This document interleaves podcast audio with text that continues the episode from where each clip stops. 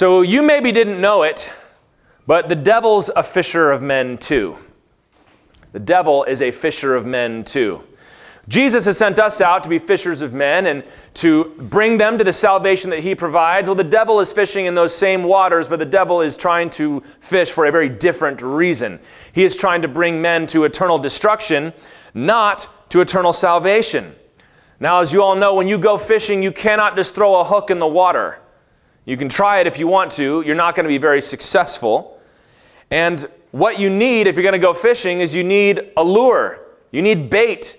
You need something to attract the fish, to trick them to think that what they're about to bite doesn't have a hook in it. And that's what the devil uses. The devil requires bait, because if he were to come up and tell you, I'm going to offer you a miserable life and then eternal damnation, how'd you like that? Well, nobody's going to bite on that. So, what does he do? He has bait, he has lures, he has a whole fishing rig to deceive the children of men, to lure us away from the immeasurable blessings of life in Jesus Christ. And it is up to us to remember that the lures that the devil dangs in front of us, it's just a dead worm. It's disgusting. You look at it and you go, why would a fish put that in their mouth? And maybe the angels look upon us and say, Why do they keep falling for that one? And Moses is going to warn the people in this chapter tonight. He's going to remind them of what they're not supposed to do and lay out in front of them what they are supposed to do and all the blessings that are around it. But then he's going to spend another chapter and a half warning them against the different lures, if we're going to use that illustration, that the devil will use to draw them away from the blessings that they're going to receive in the promised land. And it's a correlation for us to the life we have in Christ. This is the beginning of a new section in the book of Deuteronomy. Chapter 12 through 26 is going to look at specific commandments, whereas before we were looking at general principles related to the law. This is going to get more specific now. But that is how we're going to outline and study this passage tonight as I just looked at it. Let's begin by reading the first seven verses of Deuteronomy chapter 12. Moses is speaking. For the whole book, it's going to be Moses speaking. These are the statutes and rules that you shall be careful to do in the land that the Lord, the God of your fathers, has given you to possess, all the days that you live on the earth. You shall surely destroy all the places where the nations whom you shall dispossess served their gods, on the high mountains and on the hills and under every green tree. You shall tear down their altars and dash in pieces their pillars and burn their asherim with fire. You shall chop down the carved images of their gods and destroy their name out of that place. You shall not worship the Lord your God in that way. But you shall seek the place that the Lord your God will choose out of all your tribes to put his name and make his habitation there. There you shall go, and there you shall bring your burnt offerings and your sacrifices, your tithes and the contribution that you present, your vow offerings, your freewill offerings, and the firstborn of your herd and of your flock. And there you shall eat before the Lord your God, and you shall rejoice, you and your households, in all that you undertake, in which the Lord your God has blessed you. So Moses begins, and we shall begin tonight by looking at the thing we're not supposed to do, the negative example. He's telling them what they are not to do by telling them, you've got to get rid of every opportunity to commit idolatry. Worship at this time in other cultures took place on the hilltops on top of mountains where they believed they were closer to the gods. Or it took place in groves. They would plant orchards or they would plant gardens and they would go in there and worship as, as a symbol of fertility. When it talks about the Asherim, that is a plural of the, of the word Asherah, who was a fertility goddess. And so you would go into the grove, which is very fertile, and so you would pray for fertility for your body or for your crops or whatever the case may be. And they would always inevitably have carved images. There would be an idol there. And the Lord is telling them that when you go to the promised land, you are to destroy every place where this kind of thing went on. You're to go to top of every mountain and destroy the altars there. You're to go into all of these groves and chop down the trees and burn it with fire. Take the idols, break the idols, and burn them too. We will even read in other uh, passages in the Bible where they would execute the false priests and the false prophets and burn their bones on the altar to desecrate the place, to remove the memory of what this was ever used for. Because this is what people believed that the God's name would reign there. And so God says, You're going to remove their name from the land. How do we know that this was accomplished? Well, because I had to tell you who Asherah was. It's not somebody that we know about. But Moses is telling them not just to avoid the pagan practices of Canaan. He says, Don't just, just not do what they do, break it. Every opportunity to commit that sin, I want you to destroy to avoid paganism, idolatry, and false worship. In the same way, the Christian life is not simply a preference for Jesus. Can I say that? It is not just a preference for Jesus. Meaning, I acknowledge all faiths and they're all good and they all have something of value, but I prefer Jesus. That is not Christianity. It's not biblical Christianity anyway. Christianity is a renunciation of everything else. It is a destruction of idols. It is cutting off every possible lifeline between you and heaven except that of Jesus Christ.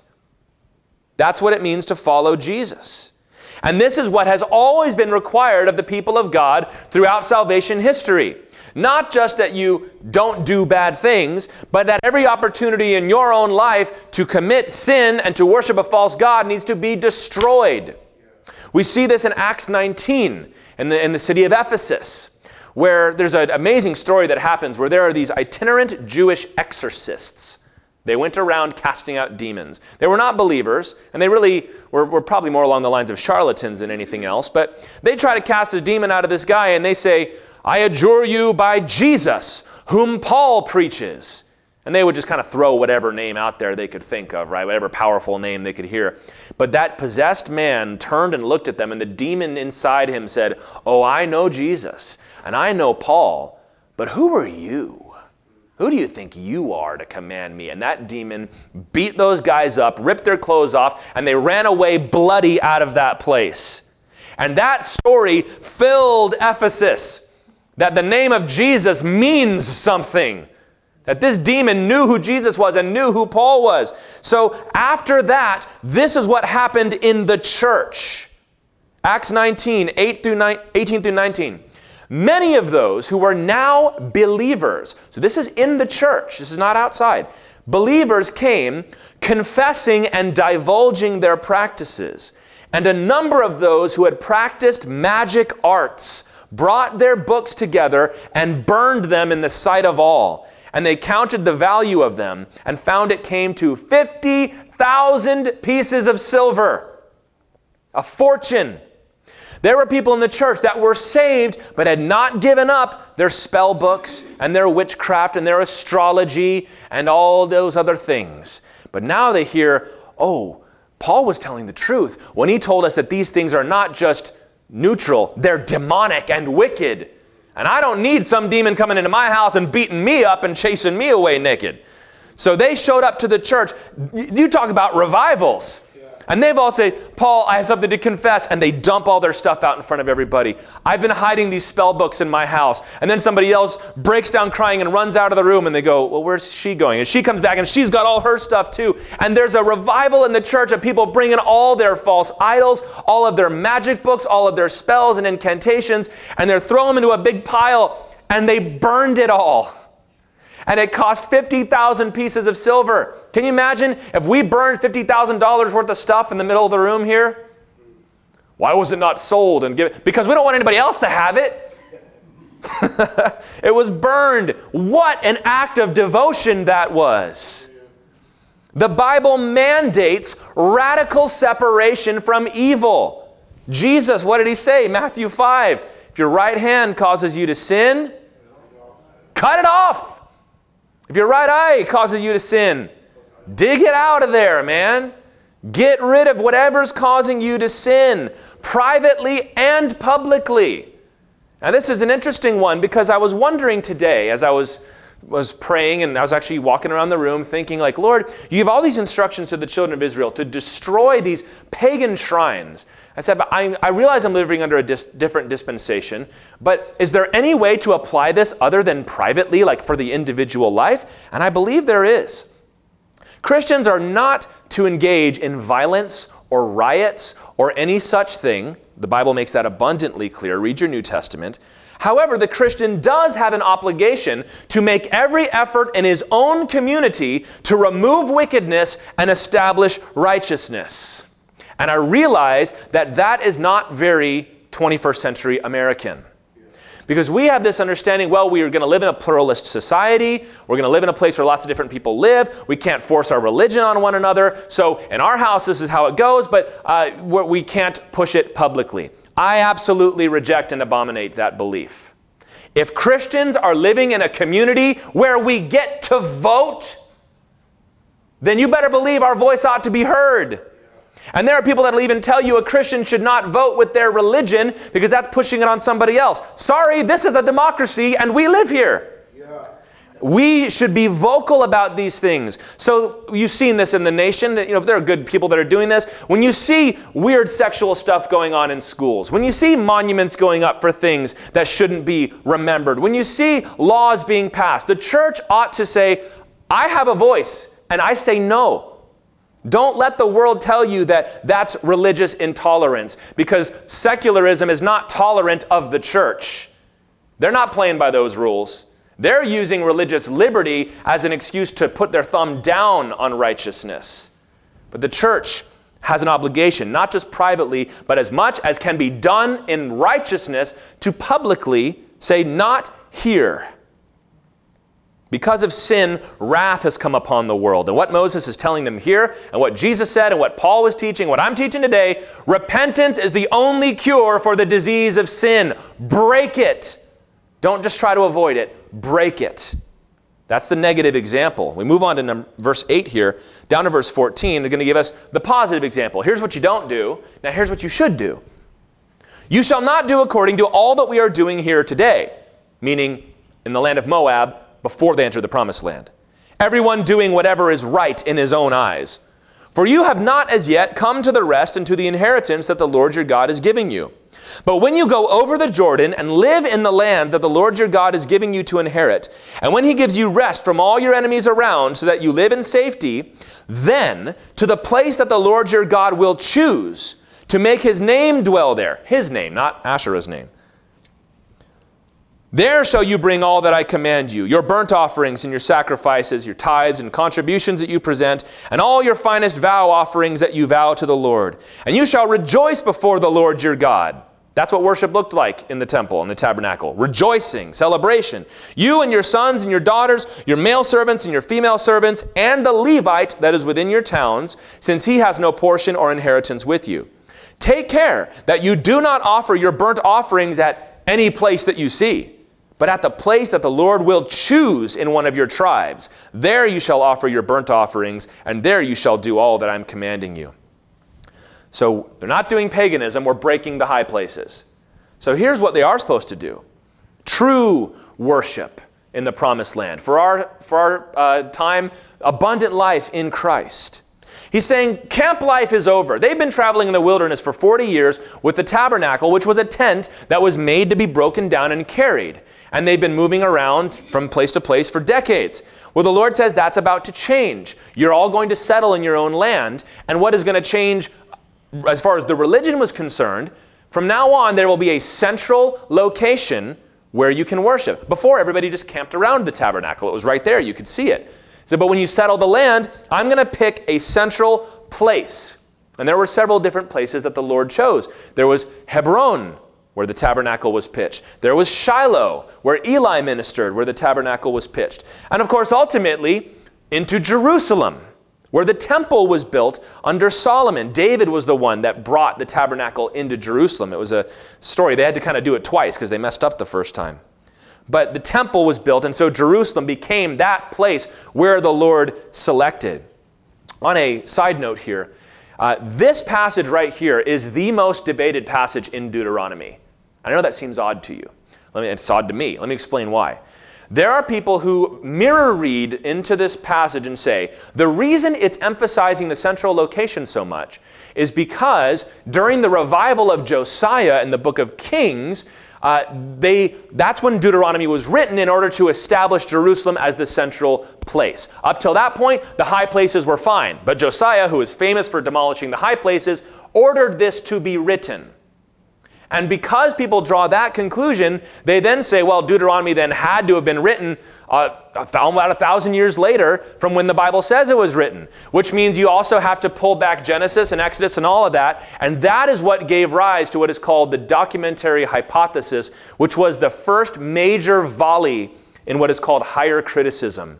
All these people that believe there's two Isaiahs and that Paul didn't write any of his books and that Jesus never claimed to be God, all of that finds its root in how somebody interpreted this passage right here. So we don't believe that that is the case. We believe that Moses wrote this book, and we talked about this at length in the introduction to this book, but you can go and, uh, and understand where it's coming from now. The point of this passage is that we, as God's people, are to worship according to God's word, not our own culture, you're going to go join Canaanite culture in one sense, but you're not supposed to worship like them. And not to your own preference. You can't just pick your favorite hill and, oh, I feel God's presence up here, so we're going to offer uh, sacrifices. He said, I'm going to pick the spot, and that's where you're going to worship. God's mandating that. And this is actually part of the debate that Jesus engaged with with the Samaritan woman in the Gospel of John. Remember, she said, Oh, you're a religious guy. Okay. Well, you say that the p- place God picked was Jerusalem, but didn't Jacob worship here? So what's the answer, Mr. Religious Guy? And Jesus said in John 4 21 through 24, Woman, believe me, the hour is coming when neither on this mountain nor in Jerusalem will you worship the Father. You worship what you do not know meaning Samaritans. We, Jews, worship what we know, for salvation is from the Jews. So he is kind of saying the Jews are right on this one. But more important than that, the hour is coming and is now here when true worshipers will worship the Father in spirit and truth. For the Father is seeking such people to worship him. God is spirit, and those who worship him must worship in spirit and truth. They're having a debate over what Deuteronomy 12 was referring to. And Jesus says, Well, if you want an answer to that question, the short answer is that it's Jerusalem. But he says, But something's about to change, lady. There's going to be a time very soon where location is going to have nothing to do with your worship of the Lord. It's all going to have to do with your spirit and your heart. Worship of the Lord is now through his son Jesus Christ. And we are his temple. 1 Corinthians 6:19 says that we our bodies are the temple of the Holy Spirit. When Stephen went around Jerusalem preaching that, they stoned him for it. Because they said you are trying to violate Deuteronomy chapter 12 that God has one place where you can worship. And you're telling us that the temple doesn't matter anymore? Heresy, they said. But they missed the fact that Deuteronomy 12 didn't say you have to worship in Jerusalem. It said you worship wherever God says. And God spoke through his son that now I'm going to dwell within the hearts of my people. He was trying to tell them that things have changed for the better, but they were so tied to their tradition they couldn't receive that. You know, before we meet Christ, we are just like the Israelites.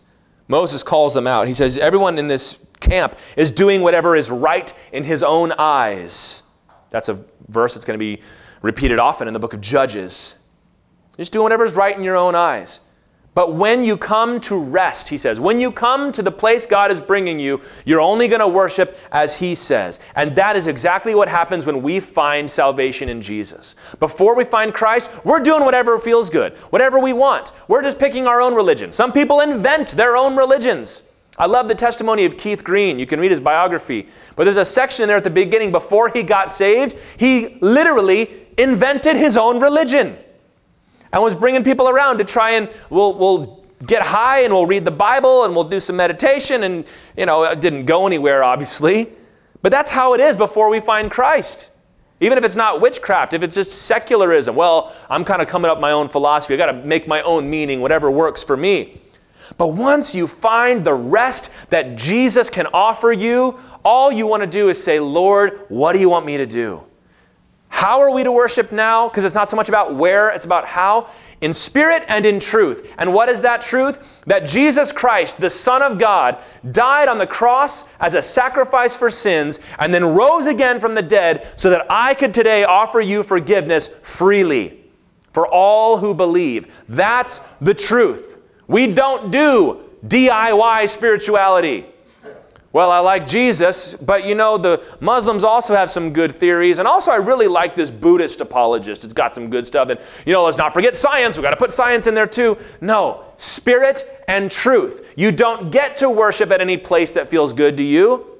You get to worship as the Lord has directed. There's only salvation to be found in the name of Jesus Christ. Verse 15 now, and we'll go down to verse 28, a little longer section here. We've seen the bad example, we've seen the good example, the truth. And this section is all about the blessings and liberty that come when you reject the bad example and pick the good one. However, so there's going to be a centralized worship location. However, you may slaughter and eat meat within any of your towns, as much as you desire, according to the blessing of the Lord your God that he has given you. The unclean and the clean may eat of it, as of the gazelle and as of the deer. Only you shall not eat the blood, you shall pour it out on the earth like water. You may not eat within your towns the tithe of your grain, or of your wine, or of your oil, or the firstborn of your herd, or your flock, or any of your vow offerings that you vow, or your freewill offerings, or the contribution that you present. But you shall eat them before the Lord your God in the place that the Lord your God will choose, you and your son and your daughter, your male servant, your female servant, and the Levite who is within your towns. And you shall rejoice before the Lord your God in all that you undertake. That's a great sentence to underline and memorize, I think. Let me read it again. You shall rejoice before the Lord your God in all that you undertake. Verse 19 Take care that you do not neglect the Levite as long as you live in your land. When the Lord your God enlarges your territory as he has promised you, and you say, I will eat meat because you crave meat, you may eat meat whenever you desire. Sorry, vegetarians. If the place that the Lord your God will choose to put his name there is too far from you, then you may kill any of your herd or your flock which the Lord has given you, as I have commanded you, and you may eat within your towns whenever you desire. Just as the gazelle or the deer is eaten, so you may eat of it. The unclean and the clean alike may eat of it. Only be sure that you do not eat the blood, for the blood is the life. Genesis 9. And you shall not eat the life with the flesh. You shall not eat it, you shall pour it out on the earth like water. You shall not eat it, that all may go well with you and with your children after you, when you do what is right in the sight of the Lord. But the holy things that are due from you, and your vow offerings you shall take, and you shall go to the place that the Lord will choose, and offer your burnt offerings, the flesh and the blood, on the altar of the Lord your God. The blood of your sacrifices shall be poured out on the altar of the Lord your God, but the flesh you may eat. Be careful to obey all these words that I command you, that it may go well with you and with your children after you forever, when you do what is good and right in the sight of the Lord your God. Okay. Camp life is ending. used to be, according to Leviticus 17, verses 3 and 4, anytime you killed a sacrificial animal for any reason, you had to bring it to the temple and, or tabernacle and offer it as a proper sacrifice. So that included bulls and cows, goats, sheep, pigeons, anything like that, that could be sacrificed in the temple, potentially had to be sacrificed even if you were just going to eat it. But the Lord is saying, now that you're going into the promised land, that requirement I am lifting from you. Now you can eat a cow or a goat or whatever in your own house. You don't have to come to the tabernacle. And he says, doesn't matter if you're ceremonially clean or unclean, you can still eat it. They were still required to drain the blood because gross. And they still had to bring their tithes and their annual sacrifices at the holy place. So it's like you're not missing out on Passover, you still have to come there. But at home, if you're just eating dinner, that's fine. It's a common misconception that religion means rules, when in fact, it means freedom. In fact, did you know that there is a verse in the Bible where Paul says, "Why are you submitting to all these rules?" Colossians 2:20. The apostle Paul said that. It's like, "Why do y'all got so many rules?" I wonder if he might come to some of our churches and say the same thing. Once we make the choice to honor God, Once you say, okay, I'm not worshiping the false idols, but I am going to worship the Lord as He desires, I'm going to place my trust in Jesus Christ, you don't find bondage, you find liberty in your salvation. In two ways. First of all, you get liberty from sin. When you worship Jesus, you are no longer bound to addiction and habit and to your past. You're forgiven. That stuff is no longer a mark against you. And sometimes that's the hardest thing. It's like I could kick this habit if I wanted to, but I don't know if I could kick the guilt that I have from indulging in it for so long. But when you put your faith in Jesus, it's forgiven. When they go into the promised land, the Lord was reducing the regulations, not increasing them. When you come to Jesus, your life gets better. It doesn't get worse. Jesus said, Come to me, all who are weary and heavy laden, and I'll give you more rules. I'll give you rest. He says, Learn from me, for I am gentle and lowly in heart. I'm not here to slap you around, Jesus said.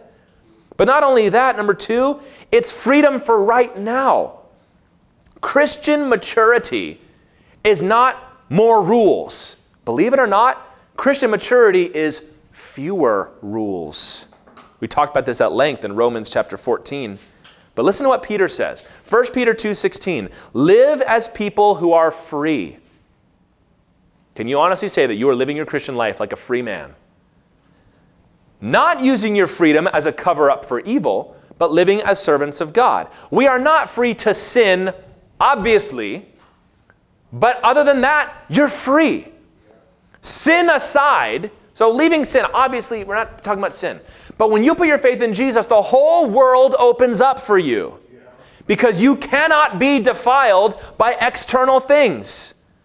Romans 14 14, Paul said, I am persuaded that nothing is unclean in and of itself, but it is unclean for whose conscience believes it is unclean. Right? He's saying there, there is no such thing as unclean food. But if you've got a, a, conscience that is just like, I feel like I'd be violating my conscience before the Lord in doing this, well, then yes, you'd be violating your conscience, and that's a sin. But Jesus said in Matthew 15 11, it is not what goes into a man that defiles him, but what comes out of a man that defiles him.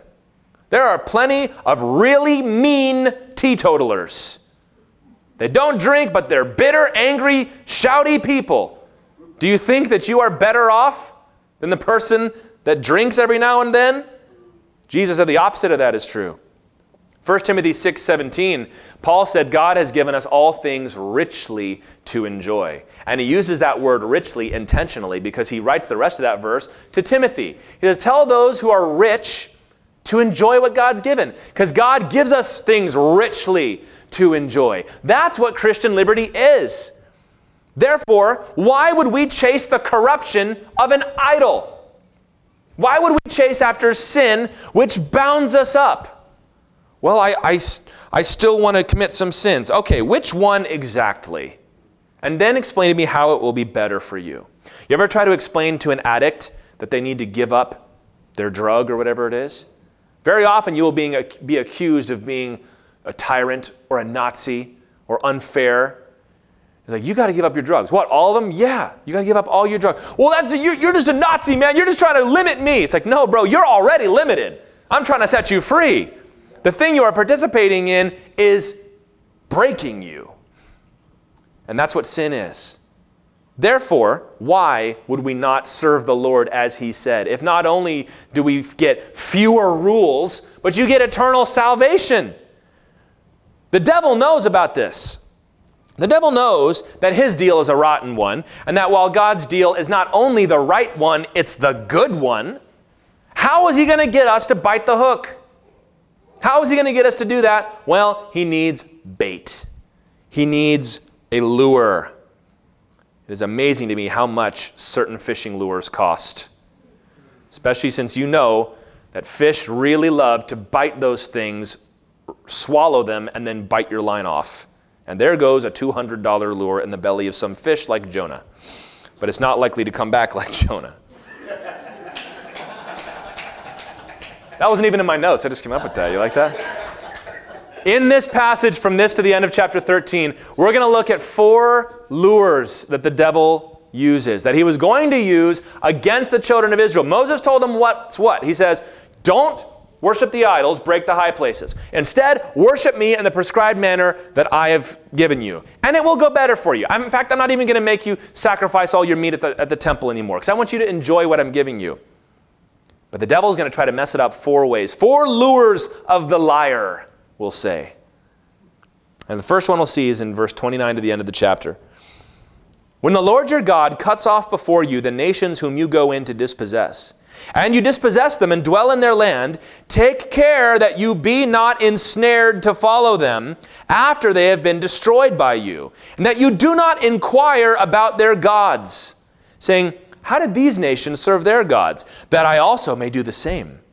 You shall not worship the Lord your God in that way. For every abominable thing that the Lord hates, they have done for their gods.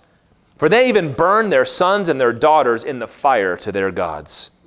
Everything that I command you, you shall be careful to do. You shall not add to it or take away from it. The first lure of the liar is that of curiosity, meaning temptations that come from within. Nobody's pressuring you, nobody's pushing you. It comes from within your own soul. Moses forbids here Israel from digging up old religions. Says, don't go try to find out how they worshiped Asherah or how they worshiped Baal so that you can try that yourself if maybe the rains aren't coming or if you need a little extra money. He reminds them of the great sins of these people. He says, Everything that I hate, these people have done. So don't worship me that way. That's important to note because very often what they would do is they would still say they were worshiping the Lord, but they would worship him in the manner of the Canaanites. The best example of this is when Jeroboam the king, who separated from this, the kingdom of Judah, built golden calves. And he said, This is the Lord your God. They weren't saying, Let's abandon the Lord and worship a calf. We'll say, This calf is the Lord. And it was very slippery. It allowed them to justify what they were doing. But God says, All of their pagan practices, I don't want that kind of worship. But they could get curious and start to wonder. Because this was very common belief in the day. They believed that a god was tied to the geography, that gods lived in certain territories. That's why Jonah tried to flee from the Lord, because he thought, the Lord is in Israel, so if I go away to Tarshish, God can't get me there. But God found him. And what does he say to the people? I worship the Lord who made the earth and the sea. It's like, my God has all of it. But this was the belief at the time. So if we're having a hard time conceiving a child in Canaan, we've got to pray to the Canaanite fertility goddess. And that's what they would do. We can be tempted also to go after sin or even to go after false worship and false religion for no other reason than our own inner curiosity about what they do. How is it done? And the more you begin to learn about it, the more you watch that TV show about that thing that you would never do, you start to get curious about it. And it starts to breed a lust in your heart for those things. And then when the chips are down, you think, you know, I, I know exactly what to do. I would never, I've talked to folks like this, I would never perform a seance myself, but I just find it fascinating to hear about what these people do. Oh, the devil is deceiving you. He's filling you up with all the knowledge you need so that when he finally pushes his all out assault, you'll go right there. Consider how many Christians are fascinated by Islam. They just have some really good things to say. I mean, we're really kind of all part of the same faith family, aren't we? No, we're not. It's not even historically true. Let's leave that aside. But they spend all their time just learning about them. Oh, you know, the Quran has some good things too. And I believe that doesn't God reveal general revelation to everybody? Or Buddhism. How many Americans are fascinated with Buddhism? Well, I mean, it's kind of a neutral thing because it really it's not about God. It's really about your own personal growth and development. Sam Harris, a very famous atheist, is also a Buddhist. What kind of religion is that? That doesn't require anything of you. Or how many people are, are getting fascinated by the old pagan gods. I know I bring this up a lot because, guys, it's like I see it every week. Somebody who's just interested in what Thor has to say. Somebody who's interested in what did the Egyptians worship. And they want to find out all about it. Or even Native American religion. We just watched the Jesus movement movie the other day and at that time when the hippies were moving everybody was wanting to find out what did the indians do You know, they, they, what drugs did they take? What did they believe about the Great Spirit? Let's go back to what they were doing. And then you come back to the church, and Satan does a good job of making it all seem so familiar and so boring to you. The same way he gets somebody to commit adultery, because idolatry and adultery are really the same thing, just with different people. As he makes the thing that is loving and wonderful and great seem boring by comparison to somebody that you really don't know anything about. Sin seems like liberty, but it's bondage. He says, Look at what these false religions produce. Look at the sins that they bring about. Has Buddhism done anything good for its culture that has embraced it? They haven't. Where are the Norse gods today? They're dead and buried until some eager historian dug them up and reminded us of them. Would you want to live in, in an Islamic country? Well, no, but we can, we can Americanize it and we could do the same thing to it you do with Christianity. How about you try the real thing the real way instead of trying to in- introduce this other weird stuff? And not only that, they lack the blood and the grace of Jesus Christ. There's no salvation in any of these other things. And we are foolish to be fascinated by them. Even Christians that get so obsessed with Judaism. Well, the Jewish tradition, I mean, wasn't Jesus a Jew? And it's like, yes, but the Jewish religion as it stands today is in utter rebellion and apostasy against the Lord. They have denied their Messiah and completely restructured all their traditions to make sure nobody accidentally thinks that the Old Testament is about Jesus. Accidentally. In 2 Kings chapter 1, tells us that King Ahaziah fell through the lattice in his upper chamber in Samaria and lay sick. So he sent messengers telling them, Go inquire of Baalzebub, which is Hebrew for Lord of the Flies, the death god, the god of Ekron, which was a Philistine city. Go ask him whether I'll recover from this sickness. But the angel of the Lord came to Elijah the Tishbite. Don't want to tick that guy off. Arise, go up to meet the messengers of the king of Samaria and say to them, Is it because there's no God in Israel that you're going to inquire of the Lord of the flies? The Philistine God I thought we hated them. I thought they oppressed us. I thought we were enemies. Why do you want to hear what their God has to say? How about you pray to the one God that actually would heal you if you asked? Whatever influence you have allowed in your life that causes you to pine for sin needs to go. What Netflix shows are you watching? What, what things are you binging that is putting a fascination and a familiarity and a love for sin in your heart? Not saying you've sinned yet, but is Satan warming you up, getting you ready? It's one thing to be interested in history, be interested in other cultures. It's another thing to start indulging your curiosity about the things of Satan. Do not let your curious mind wander away from the abundant grace of Jesus into iniquity. If your Christianity is boring, how about you actually try Christianity, man? Chapter 13. That's the first lure. Chapter 13 If a prophet or a dreamer of dreams arises among you and gives you a sign or a wonder, and the sign or wonder that he tells you comes to pass, and if he says, Let us go after other gods, which you have not known, and let us serve them, you shall not listen to the words of that prophet or that dreamer of dreams. For the Lord your God is testing you to know whether you love the Lord your God with all your heart and with all your soul. You shall walk after the Lord your God and fear him and keep his commandments and obey his voice, and you shall serve him and hold fast to him. But that prophet or that dreamer of dreams shall be put to death because he has taught rebellion against the Lord your God, who brought you out of the land of Egypt and redeemed you out of the house of slavery to make you leave the way in which the Lord your God commanded you to walk. So you shall purge the evil from your midst. The second lure of the liar is charisma. When a big personality comes in and persuades you to abandon Christ. The first one was just internal. Now it's external. Moses warned them false prophets are going to arise, and some of them will even perform miracles, signs, and wonders. He said, You are not to judge these people based on whether or not they can do miracles. You judge them by the words coming out of their mouths. This is important to note, for we are within the charismatic family in the Christian church. And we can have a bad habit of following somebody because they can do miracles or they can heal or whatever the case may be. You listen to the words coming out of their mouth. Are they preaching Christ or are they preaching something else? If they're preaching something else, I don't care what miracle you have done. And this has happened throughout history. Want to know a crazy story? This is from American history. In the early, early 1800s, you maybe have heard of a man named Tecumseh, who was a famous Indian warrior, Shawnee warrior. And he had a brother named Tenskwatawa. Tenskwatawa called himself the prophet, with a capital P, the prophet.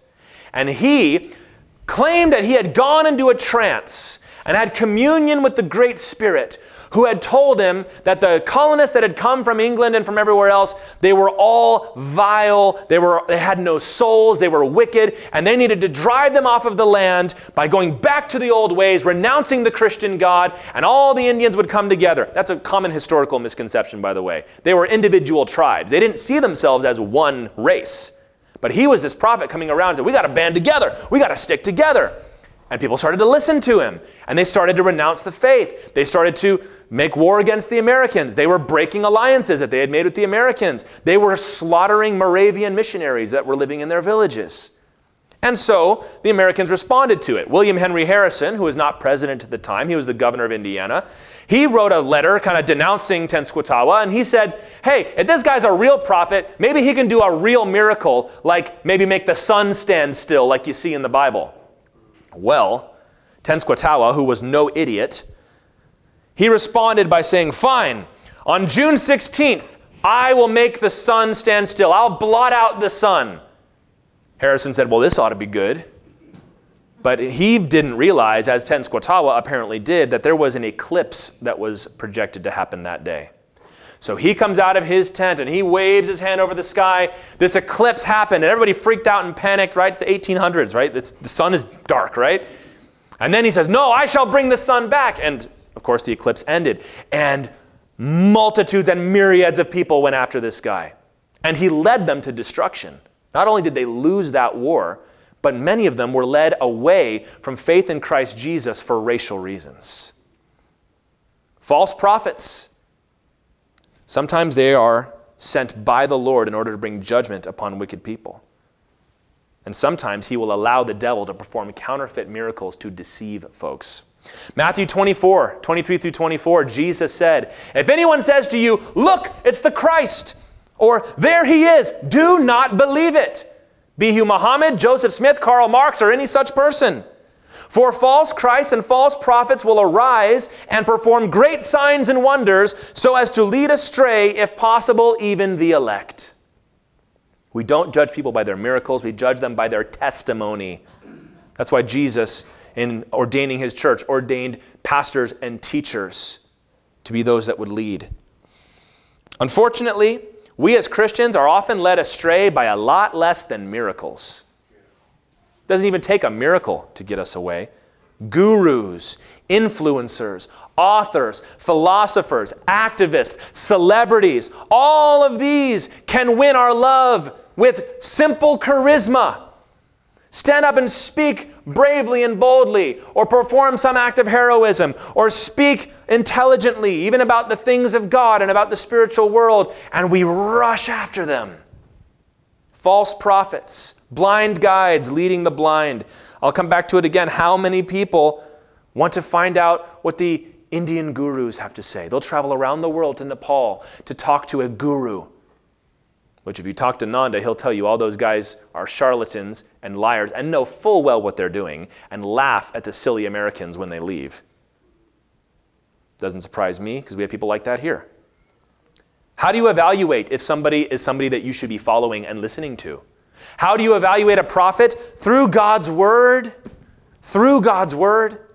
Purge your influences, Christian. Who are you listening to? Who are you putting into your ears for four hours a day?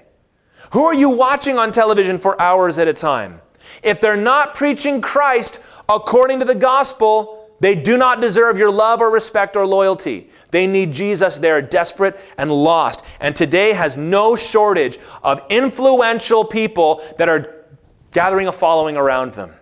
If they're not preaching the gospel, They're false teachers. Do not bite the hook because somebody is popular or persuasive. Cling to Jesus alone. Even if you can't answer their arguments right away, just say, I know Jesus and I'm not about to be shaken off of this that easily. So that's the second lure the devil will use when he's fishing for you. First is curiosity, the second one is charisma. Now we get to verse 6. If your brother, the son of your mother, or your son or your daughter, or the wife you embrace, or your friend who is as your own soul entices you secretly, saying, Let us go and serve other gods which neither you nor your fathers have known. Some of the gods of the peoples who are around you, whether near you or far off from you, from one end of the earth to the other. You shall not yield to him or listen to him, nor shall your eye pity him. Well, I see where he's coming from. No! Nor shall you spare him, nor shall you conceal him, but you shall kill him. Your hand shall be first against him to put him to death, and afterward the hand of all the people. You shall stone him to death with stones, because he sought to draw you away from the Lord your God, who brought you out of the land of Egypt, out of the house of slavery. And all Israel shall hear and fear, and never again do any such wickedness as this among you. The third lure of the liar is that of community, when your loved ones pressure you. Not just somebody you're watching from a distance, but somebody who knows you and loves you and who you love and care about, who is trying to entice you. The penalty for idolatry and apostasy was death. And Moses makes it abundantly clear this applies to families too. I don't care if it's your kid, I don't care if it's your brother or sister, I don't care if it's your wife, I don't care if it's your best friend. Somebody who entices you to go after other gods will be killed. You are not to pity them. Oh, but if we do that, then I will, they'll die. He says, where, you know, this is a, a, phrase that we use, and I'm not talking about the, the deadly sin here when I say this. It's, the Lord is almost like, where's your pride? Where, where's your honor? God led you people out of the land of Egypt, brought you out of slavery, delivered you through the desert, drove out these people, and now somebody else comes and says, hey, ditch that guy and come with me. How do we feel about home wreckers? How do you feel about a man that would seduce another man's wife? How do you feel about a woman that would seduce another man's husband? Or another woman's husband? How do you feel about such people? Well, the Lord says, it's worse when you do that with me. And the penalty for adultery was death, too, by the way. But he says, idolatry shall be punished with death. And you, the one who finds out about it, will be the first one to cast a stone. I don't care if it's your little girl over there. Your loyalty to me comes first. No matter who it was, they would be brought up on trial and put to death. Our relationship with God takes precedence over every other relationship, even family and even marriage. And that is not Old Testament harshness. Jesus said the same thing. Remember, Jesus, Paul, and the apostles were not innovating, they were reminding of what the Bible said and interpreting it through what Jesus had done. Luke 14, 26. Jesus said, If anyone comes to me and does not hate his own father and mother and wife and children and brothers and sisters, and yes, even his own life. So much for self love, huh? He cannot be my disciple. He's saying, if there is any other relationship that is more important to you than this one, you can't be my disciple. That doesn't sound fair. Well, you don't have to serve him. But then I'll go to hell. Well, that's the choice that you have. It's one thing to call out sin in strangers or sin out there in the world. Family's a whole other story, isn't it? I'll tell you guys, I can stand up here and I can preach. I'll preach hellfire and brimstone, or I'll stand in front of one of y'all and I will call you to, to repentance and I'll call you to do what's right. Sometimes I'm standing in front of my own family, I feel like my tongue is tied. And that's not because I'm a bad person. That's because when you're dealing with somebody who loves you and knows you, and you know and love deeply, it's very difficult to have that same kind of intensity that you should have with that person. We are not to give preference to loved ones when they lead us to sin. Whether that's we're all going to go out and party, family's going on vacation, we're all going to go out, we're going to get drunk together. No, mom, I'm not doing that. I paid for this vacation. You're going to participate. You're just being selfish. You're just being stubborn. Well, maybe I won't invite you next time. I'm sorry. I'm not going to go out and engage in debauchery, not even with my own family. Or complain. Grumbling and complaining. Oh, families are really good at this. We'll come home, sit around the table, and gossip and complain and backbite. Your kids see that, by the way. And they grow up and they think, is this what church is? You've got to be the one that's going to put up a stiff arm and say, I'm not going to talk about them that way. Oh, come on, it's just us. Doesn't matter if it's just us. Or even to engage in witchcraft. And your sister in law, your brother, who's been wayward, is maybe starting to come back and is like, hey, man, you know, I, I tried one of those psychedelic things and it just opened my mind. You got to try it. I'm not into that. I'm not doing that. I, I know, but listen, just try it one time. You know, just go to my go to my psychic one time. Get your get your astrology chart done with me one time. What difference does it make? Oh, come on, it's my birthday. Smoke one joint. What's the big deal? Or maybe we're all going to take a stand for abortion. Or we're going to take a stand for trans rights. We want you to donate or be part of it. Or I want you to call your niece by her new name and her new pronouns now. I won't do it. Whatever vile thing. You might even have to cut ties with some of these people.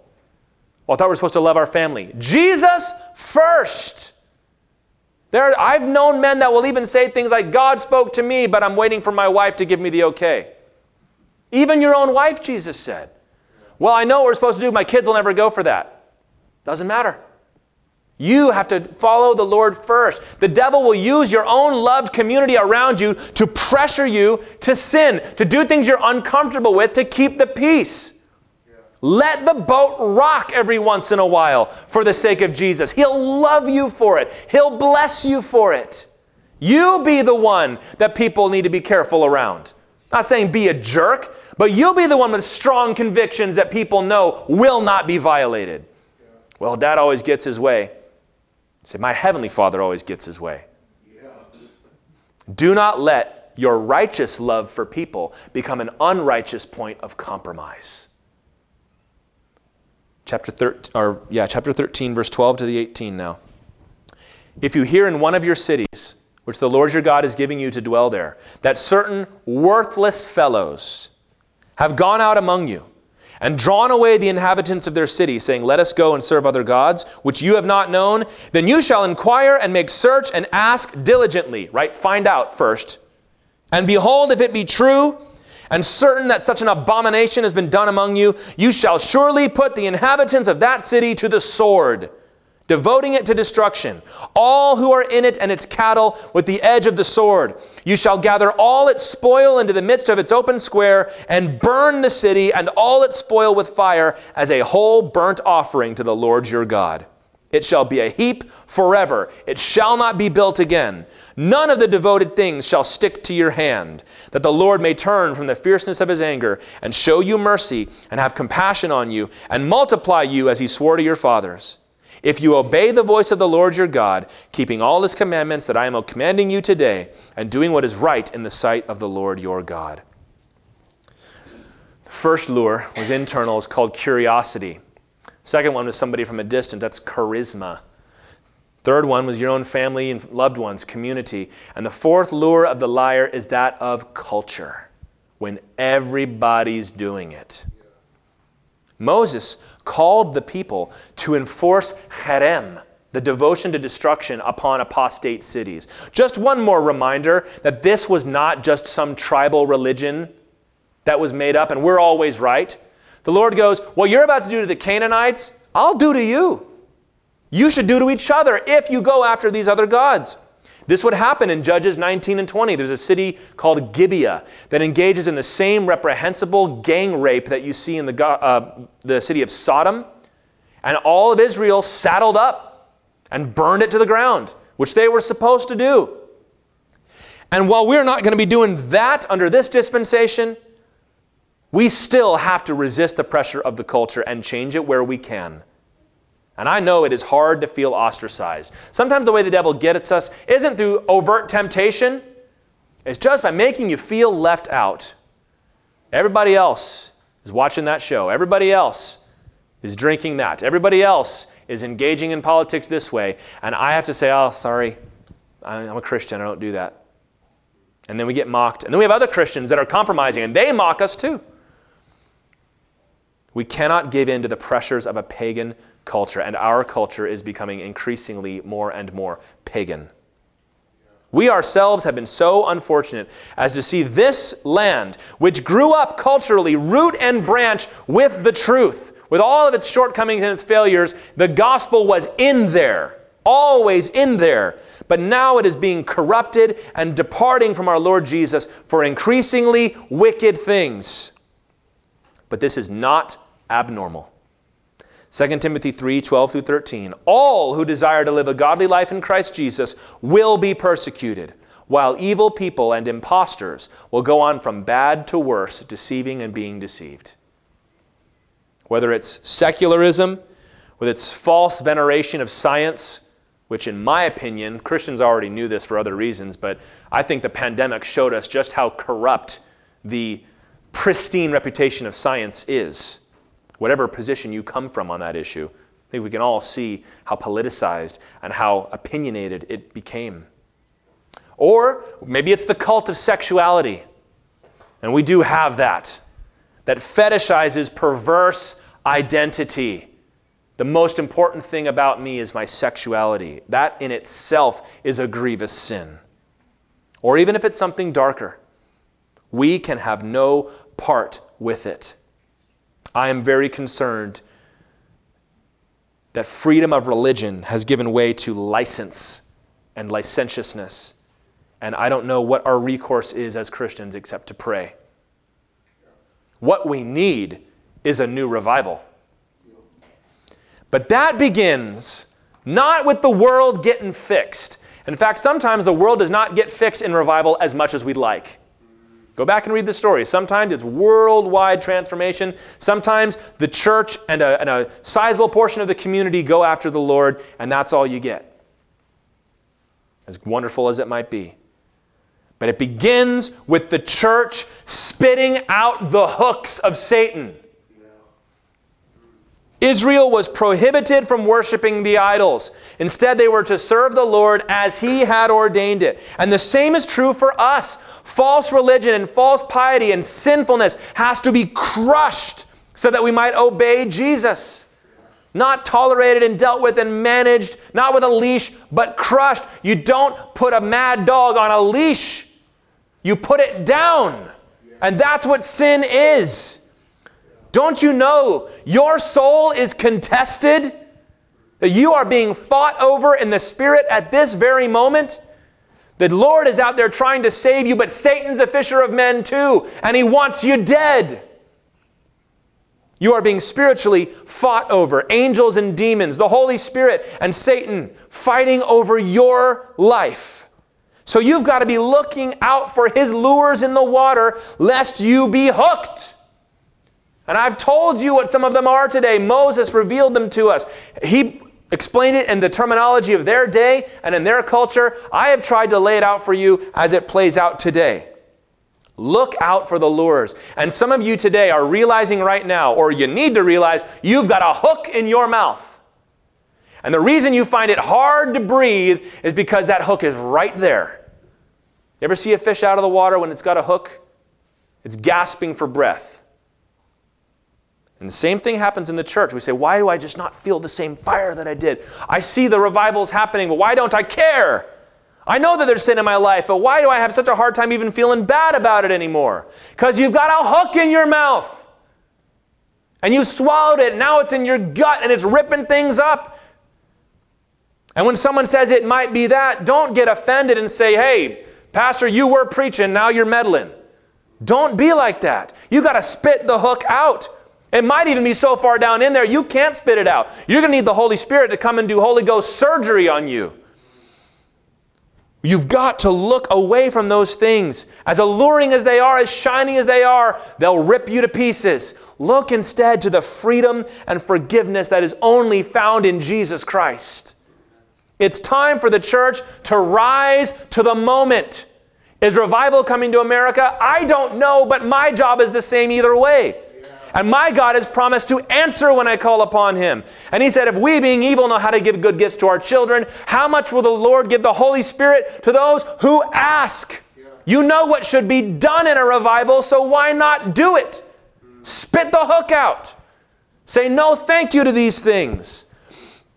Renounce the things you've been entertaining. Burn down the bridges. Run to Christ alone because He deserves that.